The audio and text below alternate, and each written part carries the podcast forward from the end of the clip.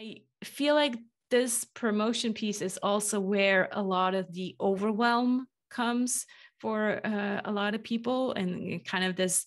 dislike for marketing because they feel like they're constantly in this